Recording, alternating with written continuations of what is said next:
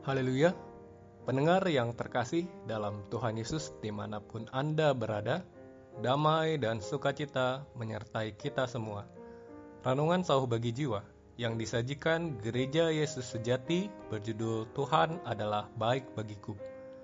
Dalam nama Tuhan Yesus membacakan renungan firman Tuhan. Aku berkata kepada Tuhan, Engkaulah Tuhanku, tidak ada yang baik bagiku selain Engkau. Mazmur 16 ayat 2 Dalam Mazmurnya, Daud mencurahkan pujian yang ia ungkapkan kepada Tuhan.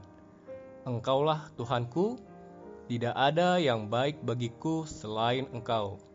Selain seorang gembala, Daud juga adalah seorang raja, seorang pemimpin perang, dan juga seorang penyair.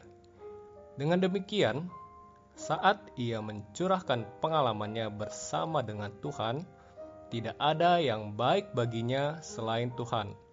Hal tersebut bukanlah teori belaka. Daud sungguh-sungguh merasakan dan mengalami apa yang ia tuliskan dalam Mazmur. Bagi Daud, jauh dari Tuhan berarti tidak ada hal yang baik baginya. Dengan kata lain, saat seseorang meninggalkan Tuhan, maka tidak ada hal yang baik bagi diri orang itu, sebab semua yang baik dan benar berasal dari Tuhan. Umumnya, semakin banyak harta kekayaan yang dimiliki oleh seseorang, maka semakin khawatir orang tersebut. Misalkan saja, seseorang memiliki dua buah rumah yang sangat besar dan mahal di satu sisi, asetnya bertambah. Di sisi lain, banyak pengeluaran rutin dan biaya-biaya lainnya yang harus ia keluarkan setiap bulan.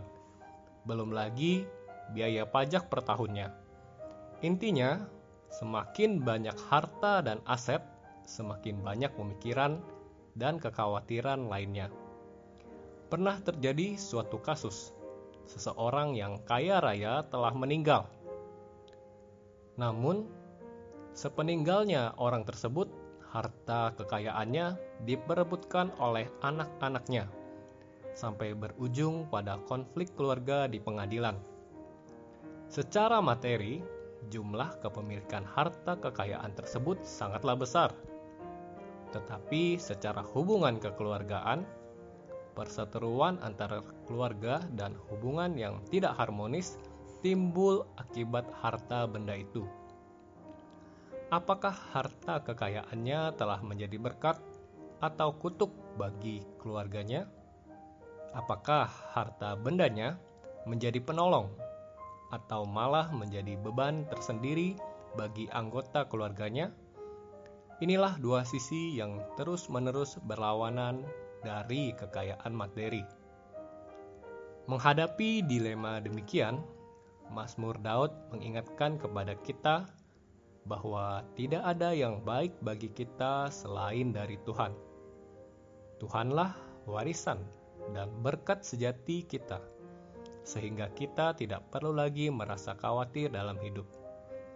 Dalam Mazmurnya di pasal 16 ayat yang kelima dan kedelapan, Daud menekankan, Ya Tuhan, Engkaulah bagian warisanku, karena ia berdiri di sebelah kananku, aku tidak goyah. Melalui Mazmur Daud, kita diingatkan kembali bahwa secara rohani, Tuhan adalah warisan kita. Oleh karena itu, kita tidak ada goyah. Dengan kata lain, bersama Tuhan, kita berada dalam kondisi yang aman dan terjamin. Jika Tuhan beserta dengan kita, maka tidak ada lagi rasa takut untuk menghadapi penderitaan yang ada. Daud pun sudah membuktikan perkataan-perkataan dalam Mazmur tersebut melalui pengalaman hidupnya. Saat ia menggembalai domba-domba, ia diperhadapkan pada serangan binatang buas. Namun, ketika beruang dan singa menyerang dengan pertolongan Tuhan, Daud dapat mengalahkan binatang-binatang buas. Selain itu, ketika Daud berhadap-hadapan dengan Goliat sang raksasa, Daud maju berperang dalam nama Tuhan, sehingga ia dapat menghadapi Goliat dengan penyertaannya. Sekarang ini, mengapa kita merasa takut akan keadaan yang terus berubah tak menentu? Karena kita merasa bahwa kemampuan dan keahlian kita tidak sesuai dengan perubahan zaman, tetapi firman Tuhan mengingatkan kita bahwa penyertaan Tuhan akan memimpin jalan hidup kita.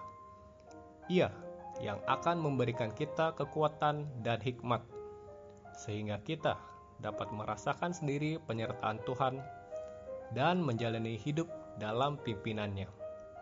Tuhan Yesus menyertai kita semua. Amin.